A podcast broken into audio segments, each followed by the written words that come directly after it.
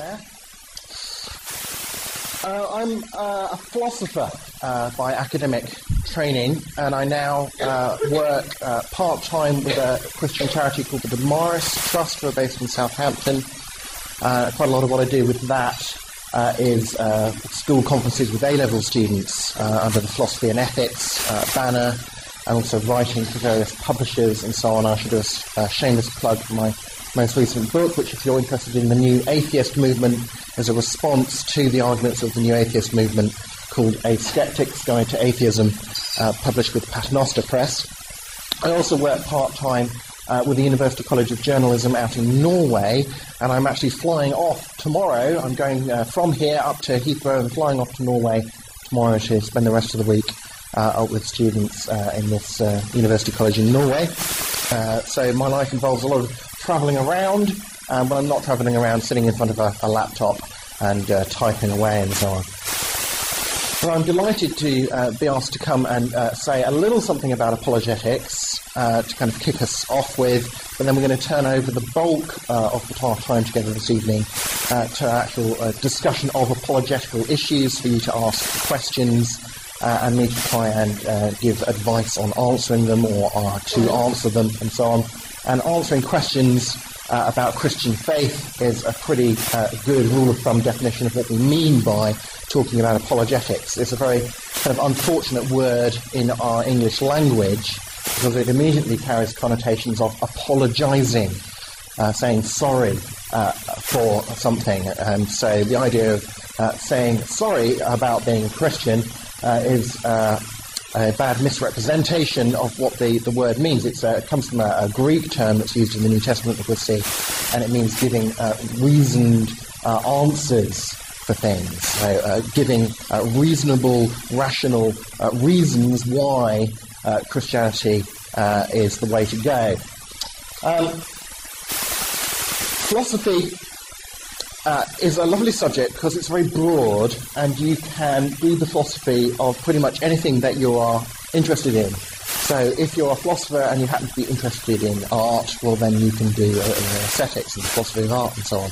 Um, there's even an entire uh, subdiscipline of philosophy which is the philosophy of apologetics, uh, called meta-apologetics. It's the subject that I've been getting into uh, recently, uh, looking at at giving a, a, a, more sort of rounded, if you like, definition and understanding of what apologetics uh, involves than the one that you often get, which concentrates purely on the, the, the sort of giving of rational answers and looking at you know, logical arguments and evidences about the New Testament and so on.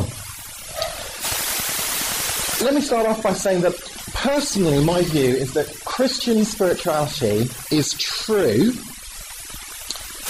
that it is good and that it is beautiful as a form of life. Or at least the correct form of Christianity is all of those things. Um, talking about the new atheists, uh, those of you who know their work or seen any of their TV programs, read any of their books, will know that basically they have the complete opposite view, many do, they think that uh, Christian spirituality, in particular, forms of religion in general, are false. They think um, that actually Christian spirituality is is evil, and consequently, and hardly surprisingly, they think that it's ugly, and so they are against it. And if you um, thought that those things applied to Christian spirituality, then you, know, you should be against it too. Uh, it was uh, an article in Wired magazine that sort of uh, dubbed this movement the New Atheism, uh, an article by um, contributing editor Gary Wolf, and the name kind of stuck. And his article gave a very good, I think, succinct um, insight into the, the core of what makes the New Atheism new, as it were. So the New Atheists condemn not just belief in God, but respect for belief in God. Religion's not any wrong, it's evil. It's not that they just think that people who believe in God and so on have made an intellectual mistake. It's that they think that they're engaging in a form of life which is actually evil. Primarily, when you track it down, uh, because of the new atheist understanding of what it means to have faith. And it's a, it's a from my viewpoint, a misunderstanding of at least what the Bible means by having faith. So, uh, physicist Victor Stenger, one of the new atheists, says faith is belief in the absence of supportive evidence, or even in the light of contrary evidence. And A.C. Grayling, a British philosopher who's a new atheist, says faith is a commitment to belief contrary to evidence and reason. That's what they are understanding the meaning of faith to be. Seems to me that they just haven't taken cognizance of biblical verses like this verse, which I'm going to hang a lot of what I say around. 1 Peter 3, verse 15, uh, where all Christians are commanded always be prepared to give an answer, and it's the word translated in English as answer, which in the Greek is apologia, from which we get the word apologetics meaning a reasoned defence. It was a, a term from the law court. So always be prepared to give an answer to everyone who asks you to give the reason, the reason for the hope that you have as Christians, but do this with gentleness and respect. If I was to um, give uh, an analysis of what uh, I think the New Testament means by faith, you could say that it really has these two constituent parts. It's a case of an intellectual belief that married to a belief in. Philosophers distinguish between a belief that something is the case and having a belief in something, a trust in something or someone. And when you have the two together, then you have an instance of faith. So if you have an intellectual belief, you believe that it's true that Jesus is who he claimed to be, and you marry that with a commitment to Jesus, an act of trust in him and his promises, well, then you have an instance of faith in Jesus. But there's nothing about this understanding of faith which means that that faith must be exercised in the absence of good reasons for believing that Jesus is Lord. Certainly nothing about this that means you have to exercise that faith against the evidence. So here's the uh, definition of apologetics that I've been sort of working on, uh, teasing out um, in recent uh, months. Uh, I'll do this and I will unpack it briefly and then we'll turn over time for questions. So I think apologetics is this. It's the art of persuasively advocating Christian spirituality. Uh, this is all about our being ambassadors for Christ, as it says in the New Testament. Advocating Christian spirituality across spiritualities to people who don't share that spirituality. They have their, a different spirituality. We're advocating it as objectively true and good and beautiful, and we're doing that, as we'll see, through the responsible use of rhetoric. rhetoric. And I would justify all of that from uh, various uh, different uh, New Testament uh, passages. We need to, of course, look a little bit at the understanding of what we mean by spirituality. It's one of those sort of fuzzy words that gets bandied around without much definition. Uh, very briefly mention about true, the good, and the beautiful, the three classical values, and a little something about rhetoric, which again is a much maligned and misunderstood term in our culture. And I'm going to hang that out of looking at 1 Peter 3, 15. So here we have 1 Peter 3, 15 again. I just want you to all notice that it's about doing something. It's a command to Christians to do something. Always be ready to give, to give the reason. Do this with gentleness and respect. So it's talking about an action that we're called to. And that action flows out of various attitudes of the heart that Peter talks about. Reason for the hope that you have. Do it with an attitude of gentleness, and the word there applies to the person that you're engaging in dialogue with, and an attitude of, of respect, and the word there applies to our relationship with God. Uh, out of our respect for God, we are being gentle towards the person that we are giving the reasons for our attitude to. And finally, those all flow out of various beliefs that we have as Christians. Uh, we have to be prepared. We have to have thought about this beforehand. Uh, answers, uh, apologia, all about reasons and so on. the reason for the hope that you have. So you end up with these three parts beliefs coupled with uh, attitudes leading to us behaving in a certain way. And independently, I had been working on definition of spirituality um, out of Jesus' uh, reply uh, to the question about the greatest commandment, interestingly enough. Uh, and I reckon that this is a general definition of spirituality. Any spirituality is a set of beliefs about reality coupled with attitudes about what about that reality that leads to people behaving in a certain way, kind of organically. And different spiritualities will cash out uh, those areas in different ways, make mutually exclusive claims about what we should believe, how we sh- uh, should, what our attitudes should be, what we should do, and so on. But that's a general schema into which any spirituality, you know, Christian spirituality, Buddhist spirituality, new atheist spirituality, will fit. And you can um, diagram it like this as well because these things become a sort of self-reinforcing loop. Because you believe certain things, you have certain attitudes, and so you act in a certain way, and those actions lead you to feeling a certain way about things, and that reinforces your beliefs and so on. As I say, I came at that uh, definition of spirituality by looking at Jesus' reply to the, the question, what's the greatest commandment? Where he says that you've got to love God with all of your heart, that is the attitudes that you have, with all of your mind, including your worldview beliefs and so on, and with all of your strength, i.e., what you do, your actions. So Christian spirituality says the truth of spirituality is loving God with all of your beliefs, attitudes, and works.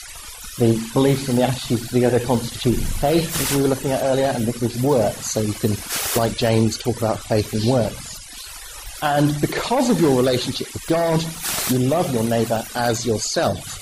Hence apologetics. Hence the reason why Peter says, do this with gentleness towards the person and respect because of your relationship with God. Very brief mention about truth, goodness, and beauty. Just this quote from British philosopher John Cottingham from a recent newspaper article of his. Uh, it's just interesting to see him noting that, to everyone's surprise, the increasing consensus among philosophers today is that some kind of objectivism about truth and value is correct. That is, truth, beauty, goodness carry with them the sense of a requirement or a demand upon us. The true is that which is worthy of belief. The beautiful is that which is worthy of admiration. Uh, think of um, the verse in Philippians where it talks about if anything is, is true, anything noble, anything worthy of admiration. And the good is that which is worthy of choice. Rhetoric, we often use it in a, in a, to mean a, a bad thing, you know, political rhetoric, or um, you're just uh, using rhetoric to try and convince people, not the way the ancients would have saw it. Uh, Aristotle, uh, famous writer on rhetoric, and uh, says that the uh, defines rhetoric as the power to observe the persuasiveness of which any particular matter admits. So it's an objective search and discovery of what is persuasive about something, but that persuasiveness comes in various uh, kind of routes to people, as it were. And rhetoric encompasses the principles of how best to communicate these observations with an audience. So uh, Aristotle famously talks about um, ethos, pathos, and logos. That is, um, the first kind, ethos, depends on the personal character of the speaker. Now, as I'm talking to you, you're making perhaps subconscious judgments about my character, my trustworthiness, my reliability, my confidence in what I'm saying, and so on. And you will also, if you uh, know me personally, make judgments about whether I'm hypocritical, uh, and so on, that will affect your receptivity to what I'm telling you. And second, pathos, on putting an audience into a certain frame of mind, is engaging their emotions, but not just their emotions, engaging people's attitudes towards things. If you can show them something that is beautiful, since the beautiful is that which uh, does uh, should ought to you know attract is worthy of being admired, then you will attract people towards that which is beautiful. and the third logos on the proof. You notice logos, the word that's used by John in the beginning of John's Gospel. In the beginning was the logos, we translated as word, um, because we don't really have a word that adequately translates it into English. But Paul, in Colossians, very interestingly, giving advice about sharing the gospel with people, talks about the same three elements of good communication that Aristotle does, and he mentions them in the very same order that Aristotle does, although he doesn't use uh, perhaps the same phraseology. He says, when you're with unbelievers, always make good use of the time. Be pleasant. Have a good ethos, character. Hold their interest when you speak their message. Engage their hearts, their attitudes, their emotions. Pathos. Choose your words carefully and be ready to give answers to anyone who asks questions. Uh, logos, give answers. Reminiscent again of 1 Peter 3, 15. So I, I first analysed this in terms of beliefs, attitudes, and actions, which constitute spirituality. You can equally analyse it in terms of logos, pathos, and ethos. And the real kind of uh, chiming bell moment came for me when I've been studying these things separately and looking into what the Bible had to say on these matters, looking into what the ancient Greeks had to say about rhetoric and, and values and so on. And I suddenly noticed, hang on, these things are lining up. There are these three sets of three. And I came out with this idea that I think uh, I, have been writing a paper looking at Paul's time in, in Athens, uh, showing that he was using this kind of approach with people. I, I think this is a sort of more rounded, more biblical understanding of apologetics than the, the, the, sort of narrow concentration on just the rationality issue that we sometimes uh, can uh, get. Having unpacked these things, you'll, you'll, see the background now of understanding apologetics with the art of persuasively advocating Christian spirituality across spiritualities as being objectively true and good and beautiful through the responsible use of the, all the elements of rhetoric. And when I noticed that they all lined up, that your beliefs that should of course be judged by their truth and communicated through good reasons. Your attitudes should be judged by uh, beauty, uh, particularly look into um, virtue theory, uh, an area some of the philosophers here might know of, um, communicated through um, the area of rhetoric called pathos. And our actions, people's actions, you judge them by their goodness or lack of goodness. And that's communicated through people's character that you notice, the ethos that Aristotle talks about. But it's also there in the New Testament, in both Paul and in Peter, various other places, and you know, what Jesus said about the greatest commandment. And all of these things, I think, feed into uh, a good understanding of what we're called to when Peter's talking about their apologetics in 1 Peter 3, 15. A quotation just to finish off with from 20th century evangelist apologist Francis Schaeffer. Uh, well worth tracking down some of his um, books. Um, you can get a, a, book called Trilogy, which is three of his books in one, published by IVP, which are his uh, works on sort of apologetics. He says, if Christianity is true, it ought to touch on the whole of life.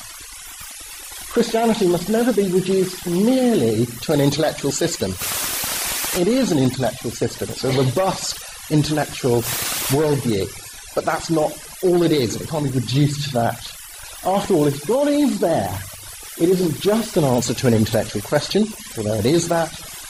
We're called upon to adore Him, the attitude to be in a relationship with Him of trust based on what we believe to be true, and incidentally to obey Him, our actions as well. So it's a whole spirituality that's being offered here, and it is not being offered without any kind of grounds for believing it, and it's certainly not being offered um, on the principle that this is something that you should embrace against your best reason and evidence.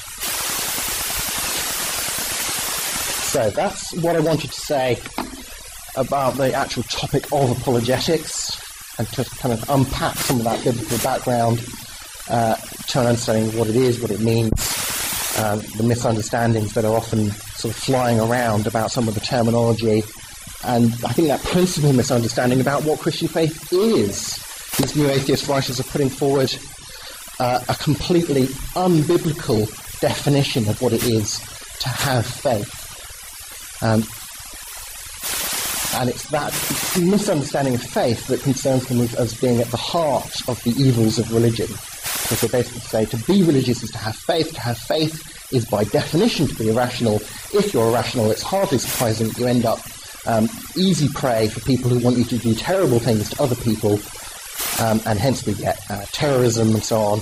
And that's why we've got to stand against religion. That's basically the kind of drift of new atheism, and it all goes wrong at stage one with misunderstanding what a biblical faith is actually claiming to be. So, I shall stop whittering there and we'll turn over uh, to questions, uh, both about uh, anything about what I said there about apologetics, but also any of those kind of questions that you or people you know, people you've read, uh, tend to ask or put objections to uh, embracing uh, Christ-centered spirituality.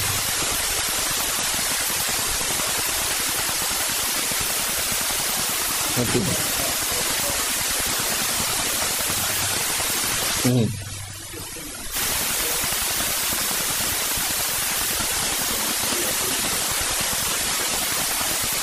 Uh, yes, I, I, think that that's true, but I do think what they, the new atheists, tend to do in a number of areas, including this one, is to what a scientist would call data pick.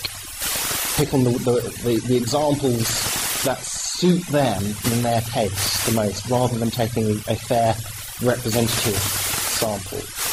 It would certainly be true to say that there are Christians who have had a, a, a, what I would call a misunderstanding of, of, the definition of faith. There are Christians who would uh, say things like, you know, don't don't ask questions, just believe.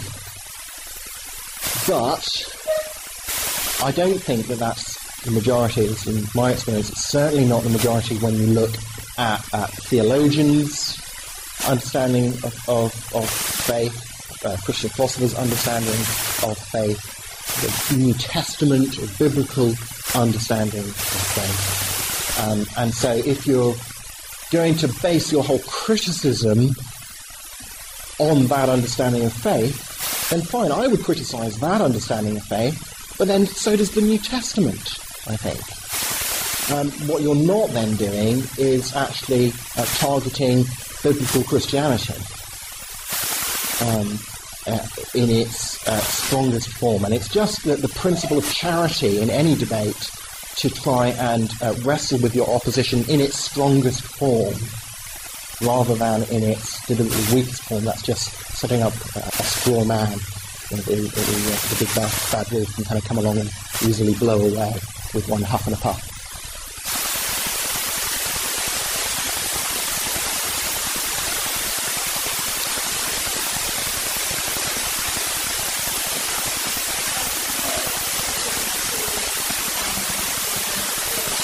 Mm. Mm.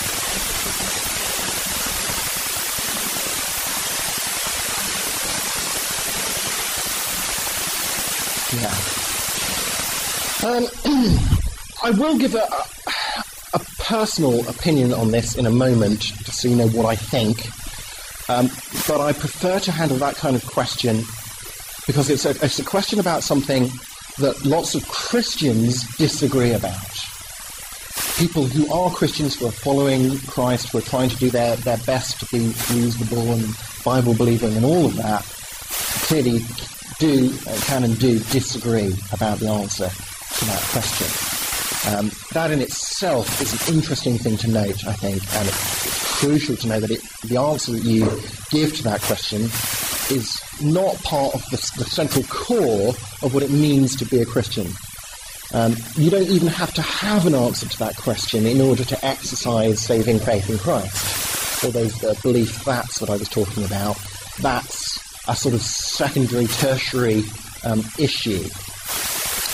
Um, having made that point, I would then want to note that there are uh, a couple of crucial questions that I would advise anyone thinking about the issue to think through for themselves. There's a sort of getting the right approach, the, asking the right questions in the right order about the issue is very helpful, I think. The first question I would ask is, is the doctrine of creation true? And I would distinguish the doctrine from creation from different models or pictures of how God went about doing the creation that different Christians have. Because all Christians believe in the doctrine of creation, and we all believe that there is a God who created everything except himself for a purpose. Now, if that doctrine is true, then it could be true that Jesus is God incarnate and that he died for our sins and he rose again and promised us salvation if we trust in him and will create the new heavens and the new earth someday. You know?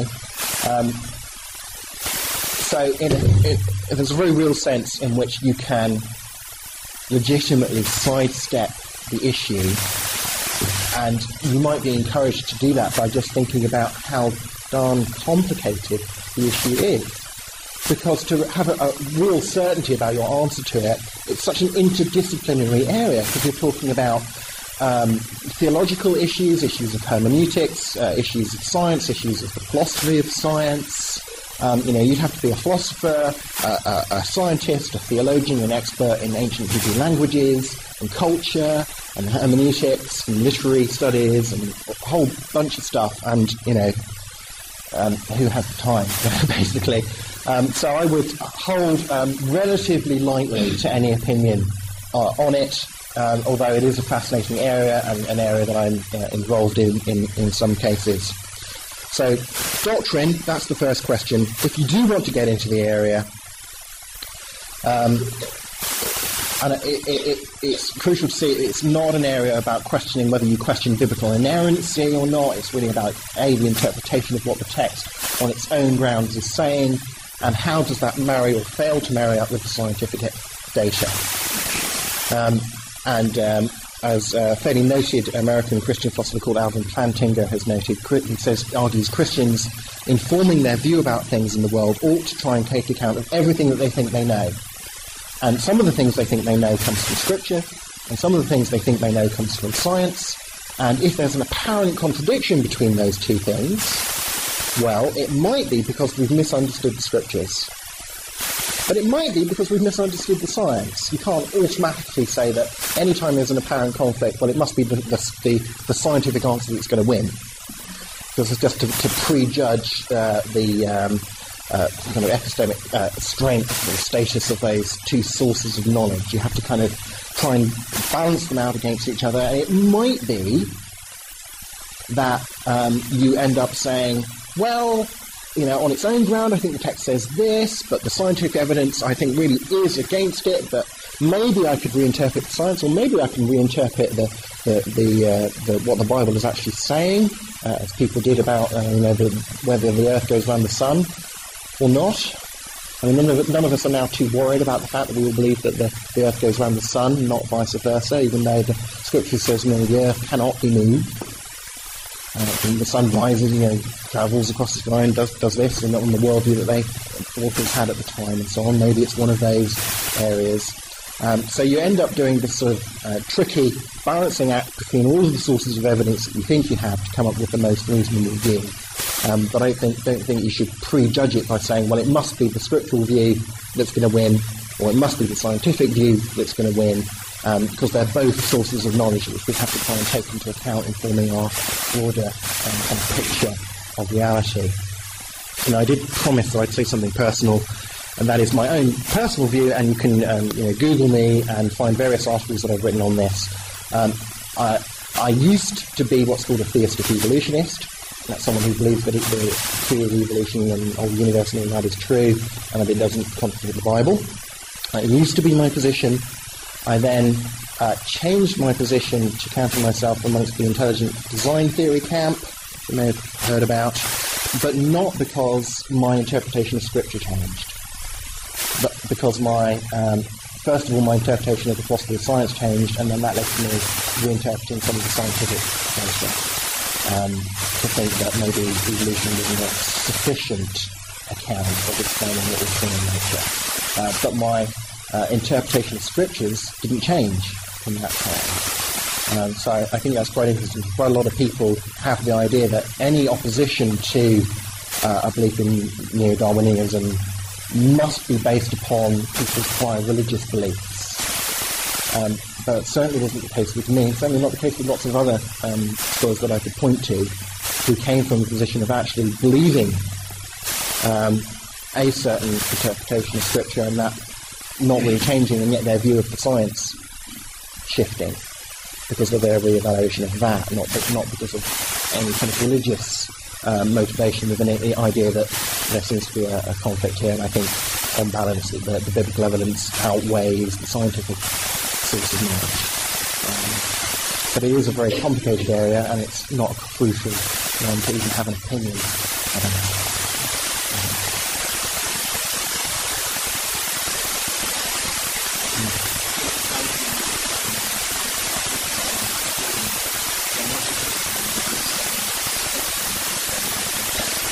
it.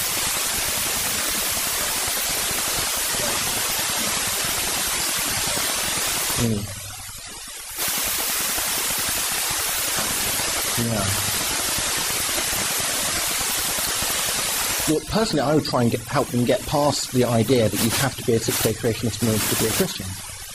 Um, and that that proposition seems to be eminently um, empirically defeatable just by introducing them to a Christian who's not a young Earth creationist. You know, and if they don't then take the hint from the fact that oh, you can be a Christian without being a young Earth creationist, um, you know, if if that is the case, as I believe it to be, there is no essential problem there, really. Um, I try and focus on one is the doctrine of creation true, and if it is, who do you think Jesus is? And if you answer those two questions, puts you in a much better place, actually, to answer the question about how things came about in, in past history. For one thing, it would get rid of any um, assumption on your part that nature must be able to do all of its own creating if you start with a, if you start with a naturalistic worldview, or even if you start with a, a, sort of methodological rule that says, you know, scientific explanations must only appeal to natural things causing other natural things, then you kind of prejudge the answer that you're going to end up with. You're going to end up with some kind of naturalistic story. You know, um, but the risk of that, of course, is that if the naturalistic story, if naturalism as a metaphysical view is not true, then you risk um, believing what happens to be the most plausible story compatible with a naturalistic worldview that there is going. Um, but that might not be the true story. You've, you've stopped science then being a search for the true explanation of what actually happened, and you've diverted it into uh, what's the most plausible, naturalistically compatible story that I can tell. Um, if you're a Christian, if you believe in the doctrine of creation, you won't prejudge necessarily one way or the other. You'll say, maybe God could have done it by creating a world that would evolve itself, as some Christians believe. Maybe he didn't. How am I going to tell? I'm going to have to go and look and see what the best evidence from everything that I think I know, including Scripture, but also including the natural world, tells me, the best of my understanding of it all, whilst realizing that all that understanding is fallible. So, you know. I think you're in a much more place to, to sort of mount an honest inquiry into the subject without pre, prejudging it if you focus on the, the doctrine.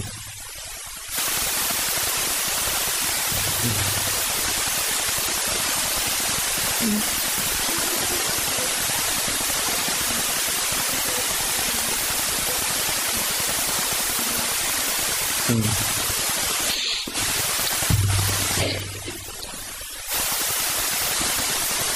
I would be very happy to say there are there is a development of understanding about God and His relationship with people between the Old Testament through the Old Testament uh, into the New Testament. That's you know, certainly true. You know, um, Jews did not believe in the doctrine of the Trinity. Okay? So there's a pretty big shift in, in the understanding of God that's given in the Old Testament and the New Testament. Um, but it's, it, it, it's one thing to call that, oh, that's a contradiction, because you know here he's not a Trinity, and by the time we get to the end of the New Testament, the signs are pretty clear that they're thinking of him in Trinitarian terms. But actually, what a Christian would, would say is, well, that's the nature of progressive revelation.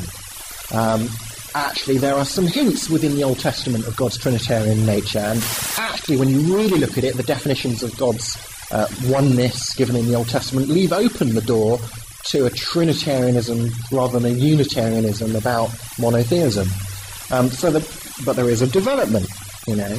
Um, so I think it's important to acknowledge, as you Christian, I don't think you can be a Christian without acknowledging that there's a development from Old Testament views of things, including Trinity, including its view of Satan, including its view of life after death, through that uh, that story.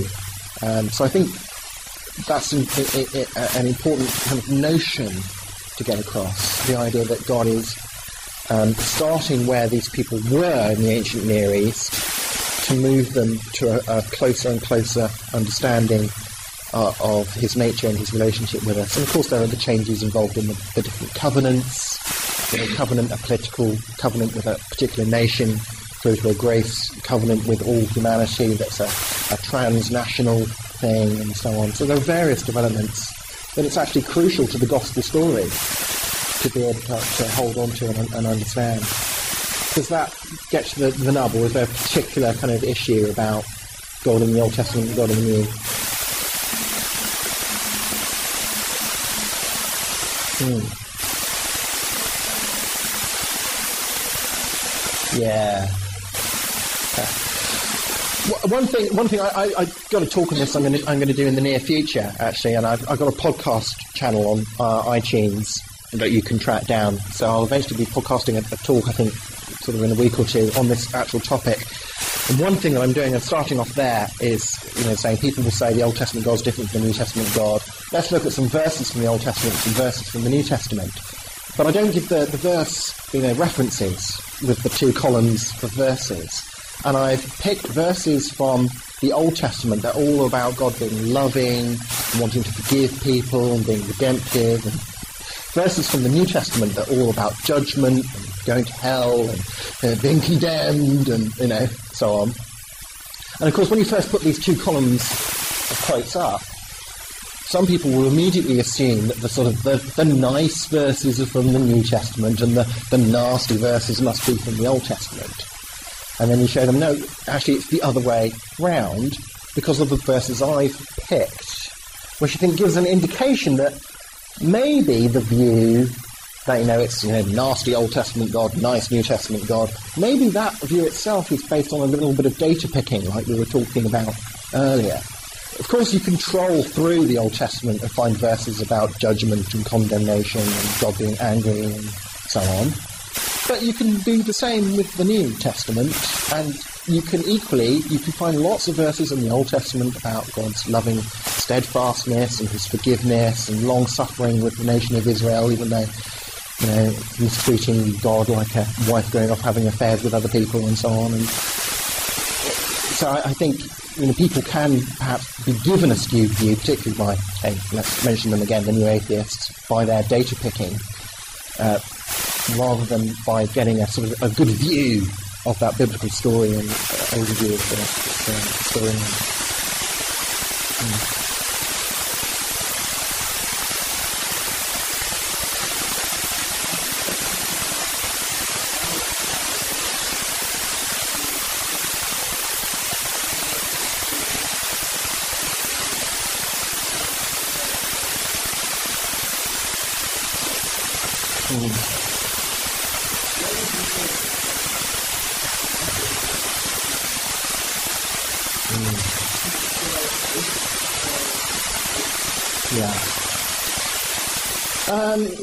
let me try two avenues of approach. Um, one a bit more, let's say, one a bit more populist, for want of another name, and one a bit more specialised. At a kind of populist level, um, I think people know that some things are good and some things are wrong. And, and they certainly don't have to believe in God in order to know that, although I think God is the, explanation of why that is the case. Um, so, you know, traditionally, um, philosophers wanting to bring out people's intuitions about there really is good and evil, sort of pointed to paradigm cases and said, like, you know, can you really honestly look at, you know, this film the Holocaust and come away and tell me that, you know, oh, well, it was right for them, you know, I don't like it, but, you know, the, the commandant of Belsen, he thought it was a good thing, and hey, different strokes for different folks. You know, can you, are you really willing to pay that price, that price tag in doing it? I think the, the, the new atheist emphasis on criticising uh, religion for its evils kind of can score wonderful home goal because all you need to do to people is say, oh, okay, so expressing this moral relativist view, there's no real objective good and evil and so on. You're agreeing with Richard Dawkins when he says there's no good, no evil. Um, so you don't think that um, Catholic priests who are um, committing acts of paedophilia uh, with choir boys are doing anything that's objectively wrong? You don't think that the Crusades, the, the Crusaders did anything that was actually wrong? It's just, you know, relatively, uh, they were living by a different set of rules that you decided not to adopt here, but, you know, they, that's fine for them, and so on. Um, and actually, so many people these days are being um, sort of G'd up to be outraged at some of the terrible things religious people do, that I, I, think those are the cases to actually focus on in trying to get people to say, are you really willing to say that, you know, this wasn't wrong that Christians have done? Because Christians have done some things that are wrong. But I think only a belief in objective values, which ultimately flows within a theistic worldview, can actually give you a worldview that can sustain the idea that some things are, objectively speaking, wrong. And that Christians actually do do things which are wrong, because we are sinners, and we do need forgiveness, because we're objectively in the wrong, and so on. So it leads you very nicely into a little gospel presentation uh, as well. And at a slightly more uh, kind of sophisticated uh, level, as it were, I would argue that there is a link between morality and rationality. People often kind of keep these in, in different compartments. Uh, and we were talking earlier about truth, goodness, and beauty. But I think, you know, rationality and goodness are actually linked. Because when someone engages you in an argument, I've got an objection to Christianity. here's my objection to being a Christian. What they're saying is, if, if you come to see that, and believe that this uh, argument that I'm giving you is logically valid. That if, that if the premises are true, it leads to the conclusion that you shouldn't be a Christian or that Christianity is wrong. And you agree with me that these, these premises that it's based on are true, then you jolly well ought to change your mind. You'd be unreasonable not to stop being a Christian. You'd be failing to live up to your intellectual obligations to be to be reasonable, uh, to even not uh, pay attention to my argument.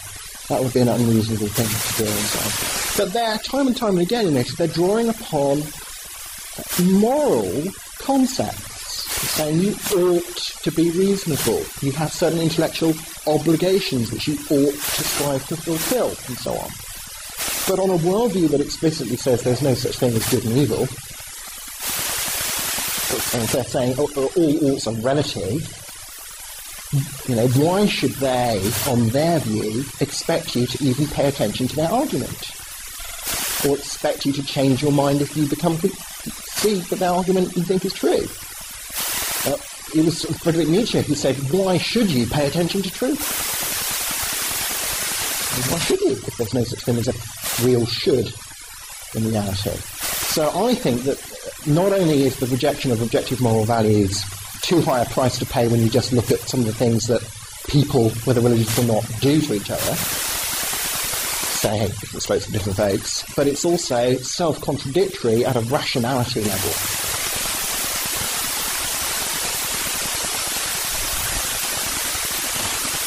Mm.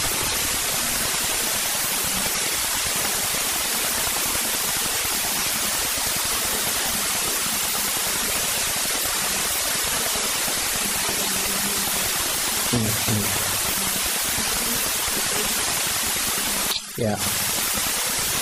Sure. Uh, again, I'll try and break down a couple of sort of avenues. Um, one thing, a, a, line of research, if you're really kind of bugged by that issue, or know people who are really bugged by it and prepared to do some reading on it, is to go online and track down a couple of articles by a Christian philosopher called Paul Copan. Paul, C-O-P-A-N. He's got two articles on the website of the Evangelical Philosophical Society, the EPS, which look at exactly that issue and go into it in a lot more uh, good detail um, than I obviously can here. So let me preface it with, with that kind of resource to go to. I think he's written some of the best stuff on this that there is. Um, secondly, I draw attention to the fact that, um, for example, we know from archaeological finds of um, sort of stele and, and Egyptian inscriptions and things that it was common practice in the ancient Near East to use hyperbole, to exaggerate in uh, formal uh, descriptions of your nation's warring uh, efforts. Um, so uh, we find sort of Egyptian kings saying things like, you know, uh, my army completely slaughtered um, the nation of such and such, and, and uh, not not one of them remained upon the land. Um, they were you know, completely wiped from the face of the earth by my troops, and then the survivors uh, of that nation gave me uh, the, this treat, this uh, booty, and uh, I, hang what survivors? You said there weren't any survivors. It's just a typical Near East way of saying, uh, our lot won, yay, you know. Um, time and time again, you, you, see that, and you can see it uh, in Microcosm. There's a, a verse in, um, think, uh, uh, I can't remember which Old Testament book it, book it is, but it's, it's, there's one in the space of one verse that says practically exactly that. That we you know, completely kind of defeated them and we, we wiped them from the, the face of the, the, land and so on, and then we did this with uh, the survivors and so on. So when you take it in the cultural context that those kind of writings come from, it would be to, um, you know, reading it through sort of our Western literary eyes to read that and take it literally, uh, as, you, as you might say. Um, and the indications are that what might to us at first reading look like it's talking about genocide and completely destroying a people, by the standards of historical reporting at the time, that's not necessarily the case, uh, I think. Uh, and then you'd have to go through Copan, who's uh, looking at the word studies and so on, and some of the, the words that we translate as town and city, you know, they, the people attacked this town and destroyed everyone inside it and so on. That actually, um, some of the linguistic research is showing that, that, that the words there probably meant uh, something closer to garrison. Uh, so the picture then suddenly shifts. Oh, it, it, wasn't a civilian population necessarily that was attacked uh, in every instance, at, at least um, because we kind of mistranslated the word because we didn't know enough about the linguistic background so on. We've uncovered more text since that give us more insight to the linguistics, which are perhaps showing a slightly different picture of who exactly it was who was being expunged and so on. Um, yeah. Hmm.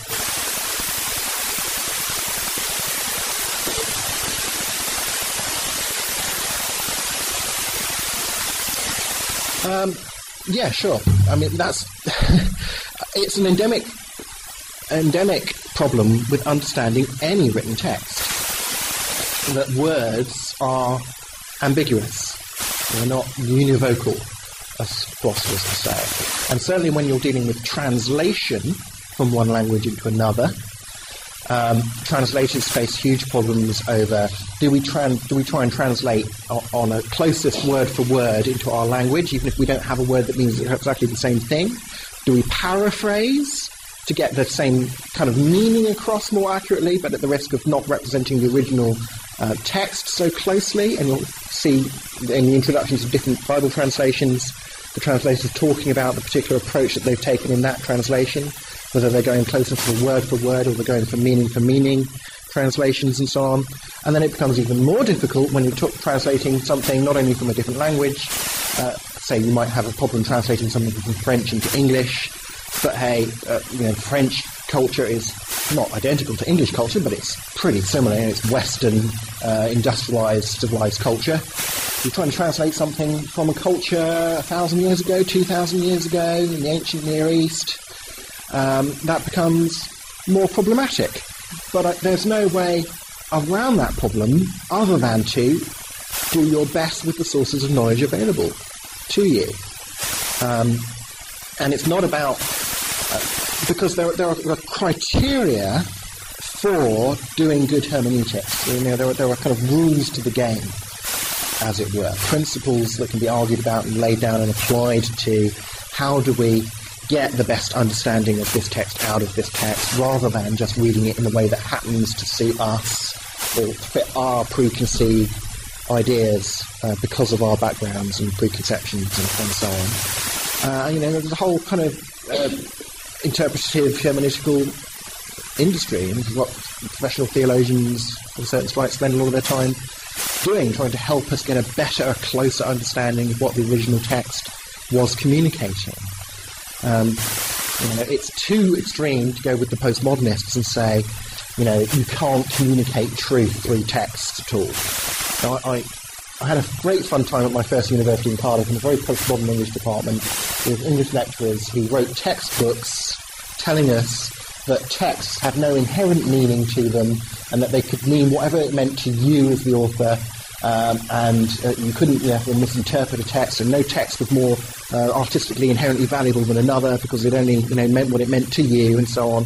And if you didn't interpret those textbooks as making those claims, those lecturers got pretty annoyed at you for some unfathomable reason. They, you know, seemed to think that their textbooks were actually communicating those ideas that they wanted to communicate. Uh, and I, you know, had a hard time kind of living with that self-contradiction, so I jumped ship into the philosophy department and uh, never looked back.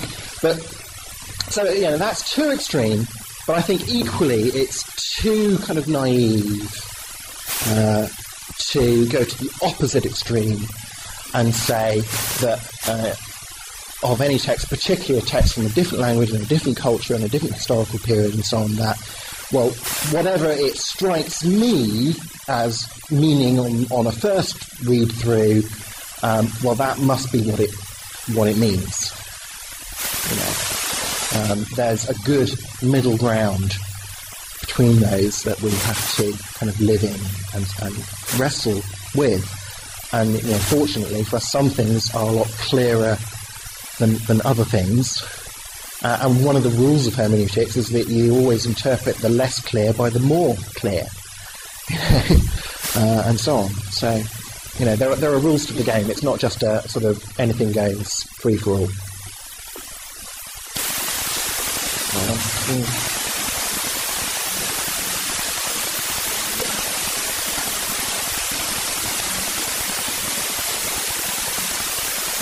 Mm. Yeah.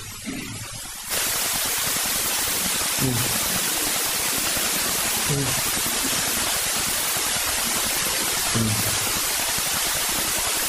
Mm. Sure.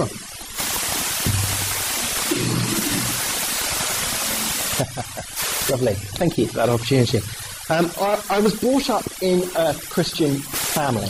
Uh, my parents were both Christians. Um, um, tended to go to uh, our local Baptist church. That's my sort of denominational background, and I've sort of floated around um, lots of different places since then. Uh, and my parent, grandparents on one side were Christian, on the, on the other side, um, sort of uh, New Age, say. There's some interesting tensions within the family, uh, to say the least. Um, so for me, it was not a case of me being, you know, not believing Christianity in any sense, and then sort of coming across it, and then having a sort of conversion, sort of like that uh, that many people, I think, that I meet, many Christians would like to be able to tell. You get a bit of a complex, like if, if my testimony doesn't involve, you know, I used to be an atheist, I was like Richard Dawkins, and then I had a road to the Damascus experience, and I uh, fell off my tricycle when there was a bright light, and uh, uh, that we haven't got a proper testimony. I, I think um, you know uh, it's great if you've got that kind of testimony, but that's not the only proper kind of testimony. I've met lots of lots of Christians who um, became Christian later on in life, having you know been a non-believer, and will say, oh, "I would so love to have been brought up in it. I would have made so so fewer mistakes in my personal life, and so many things that I, I did with a different worldview and background that I now regret. Now I've got this one, and so on." Um, so you know there are there are pluses and minuses on both sides of that issue.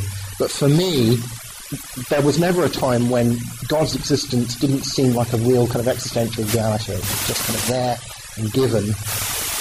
And it was, as I was growing up, a process of coming more and more into my own reflective understanding of what who this God was and what kind of relationship he wanted with me and how that relationship was going to function and so on, and constantly saying, uh, you know, do I believe that? And I never got to the point of saying, no, I don't.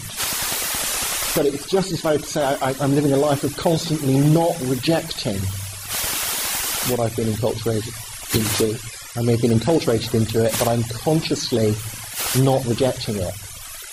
Just as much as to say at some stage I consciously embraced it. Because for all of us, uh, that decision of faith that I was talking about, it's not just, you know, oh, one day I made a decision of faith, and then that was that, that's sort of limited to that moment of conversion or whatever. Faith is an ongoing journey, as you say. You know, every day, every hour, every minute, we have to continue affirming our trust in our yes uh, to God, our yes to Jesus. Um, so as I you know, became more adult, came to understand it more, reflected on it more, had more experience of relationship with God and so on, kept kind of asking, you know, am I affirming in this? Am I trusting in this? Do I believe this?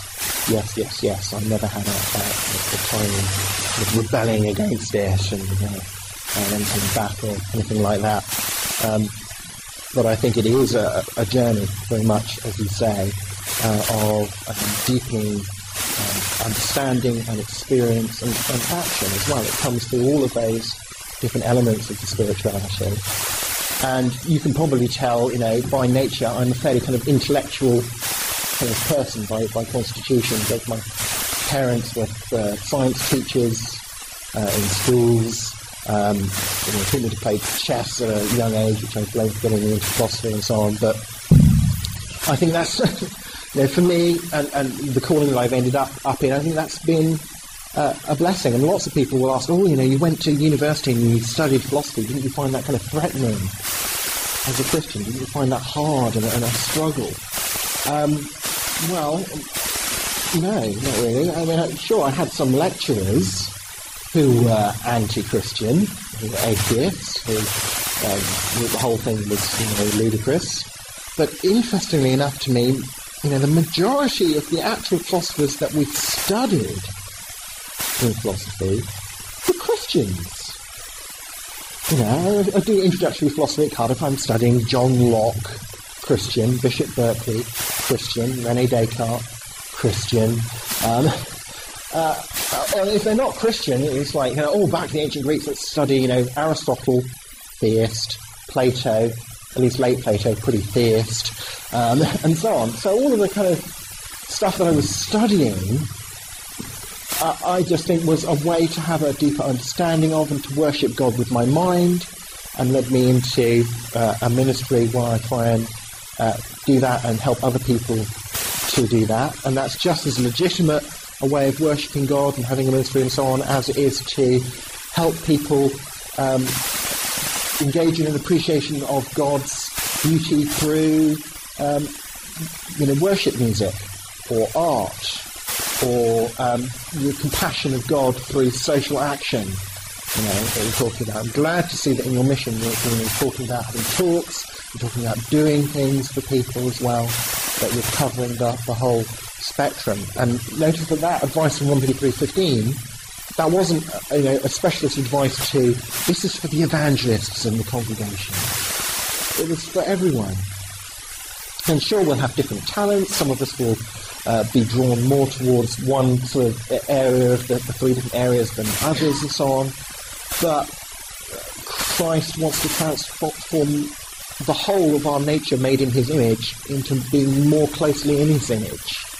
And part of the image of God in us is our rationality and our thinking and our, our you know, the life of the mind. Worship God with all of your mind and heart and strength. Just as much as part of our worshipping God is with our attitudes um, to Him, to other people, to the world, the environment, to you know all things, uh, as it is to doing things uh, out of our relationship with Him and so on. So you know, uh, it's good to try and um, be as grounded a human being as you can, although we ha- all have our own proclivities that are God given as well. Um, so I found, uh, you know, thinking more and actually facing up to some of the hard questions and arguments against believing in God and so on, uh, sort of encouraging and liberating uh, experience that I'd like to sh- share with people as a way of, of strengthening their uh, trust uh, in Christ. Um, so yeah, does that covers some of it at least.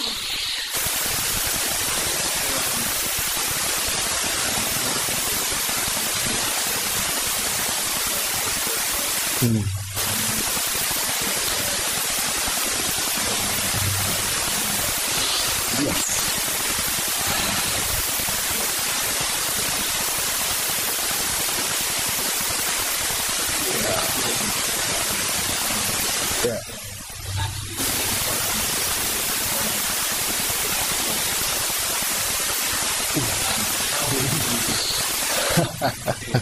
yes. Uh,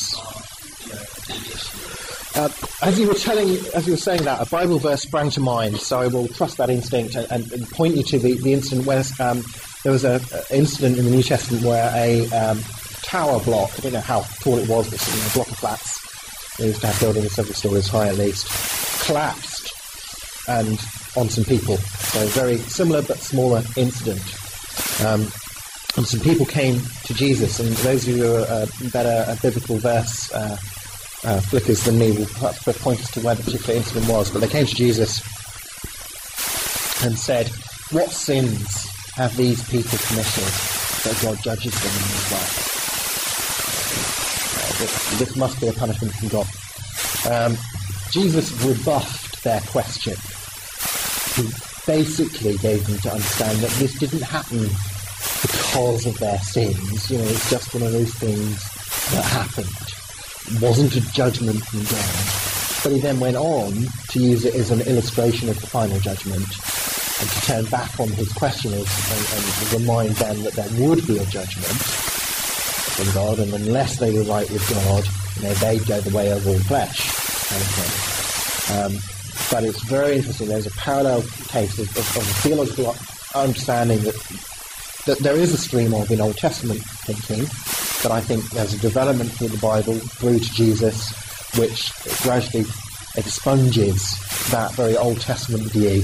Um, that the whole book of Job, for instance, is basically a critique of that view. The whole book of Job, wonderful book about the, the topic of suffering, and a wonderful literary piece of poetry, uh, writing as well. Um, very current in terms of the, the, modern philosophical debate about the problem of evil and the difference between the logical problem and the evidential problem and so on. Really good stuff in there. But the whole tenor of that book is to say that you know Job is not suffering because he deserves it as a punishment. It's saying some of his Job's comforters come and say, "No, come on, Job, admit it. You must have done something terrible, you know, because this must be a punishment from God because, you know, if you're nice, God's good to you, and if you're nasty, God's nasty to you. And it's a very kind of simplistic kind of black and white kind of way of looking at it. Which is why Jesus causes such astonishment, such astonishment when he says, says things in the New Testament like how difficult it is for a rich man to enter the kingdom of God. Because if you have this certain, you follow through this certain stream of Old Testament thinking, you know, if you're nice, God blesses you, sort of health and wealth gospel kind of stuff. You just data pick your verses. You think, well, if someone's rich, that must be because God's blessing them. And that must be because they're a really good person. Okay? So, you know, who stands the best chance of getting in, into God's good graces? You know, good people. So, when Jesus says, you know, it's easier for a rich man you know, harder for a rich man to get into the kingdom of heaven than for a camel to go through the eye of the needle. A wonderful bit of uh, sort of uh, ludicrous uh, uh, imagery. Um, that's why they're so astonished, because he's turning on head their assumption that good things happening to you are because God likes you, and bad things happening to you are because you're a bad person. And so there's two instances where Jesus says, no, that's you know, that's not quite the way it is. That's too simple a view of this thing. Um, I mean, one one interesting thing is that, of course, we're talking about an earthquake here, and uh, scientists among here will have to confirm this, but I'm told that the fact that we have plate tectonics that leads to earthquakes, of course, is an essential part of the carbon cycle on the planet. And if there wasn't uh, the plate tectonics and the, the carbon cycle that that's part of, there couldn't be life on the planet. It's one of the uh, conditions of habitability that the Earth fulfills that, as far as we know, nowhere else in the universe that we found yet, at least, does fulfill. Um, so it may be the case that you have to kind of pay your money and takes your choice, a planet where you can't live at all, or a planet where you can live, but where you have to have the occasional earthquake. Um,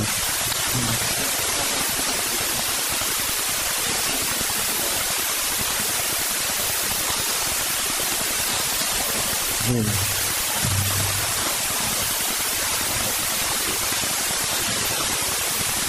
Yeah.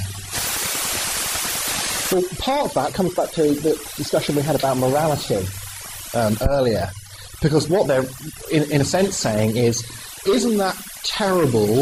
Isn't that a bad thing? Isn't that something that God ought not to have allowed or permitted to happen? If, there's, if there were a God, he would have failed in his moral duties that he ought, ought to be fulfilling. But of course, on an atheistic worldview, there's no such thing as those moral objective duties to live up to or fail to. And if it's true, as the moral argument argues, that the only that the, the, a necessary precondition of there being real objective values in existence is that God exists, and those values are part of His essential nature. God is the good, as Plato might have put it. Um, then sure, the existence of evil or evil things happening might become a mystery on the view that there's a God, but it's not a self-contradiction, because there being a God is a precondition of there being such a thing as good or evil things or obligate, you know, obligations.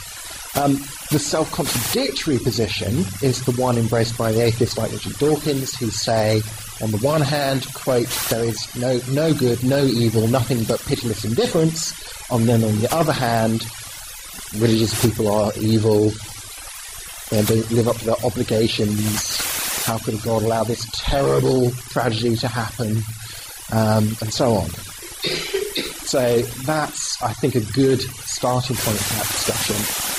And the other, um, I mean, I don't have time to go into it, but just to note, the majority of philosophers of religion, whether they're atheists or agnostic or theistic or whatever, agree with the, the so-called logical problem with the idea that there's a, a, contradiction between God being all good and all knowing and all powerful and there being evil, that there is no logical contradiction there. And the discussion in philosophy of religion circles has moved on to an argument that says, okay, it's not logically contradictory to say that God exists and that evil exists, but maybe the existence of evil or existence of too much evil or certain kind of evil counts against there being a God. And there, even if you think that there is an argument, sort of inferential argument that counts against there being a God from the existence of evil, you'd still have to weigh that argument in the balance against all the positive reasons for believing that there's a God. And those might just, you know, overwhelm any reason that you had um, from an inferential argument for evil things.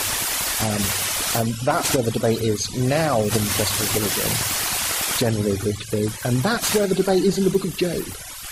Interestingly that as well.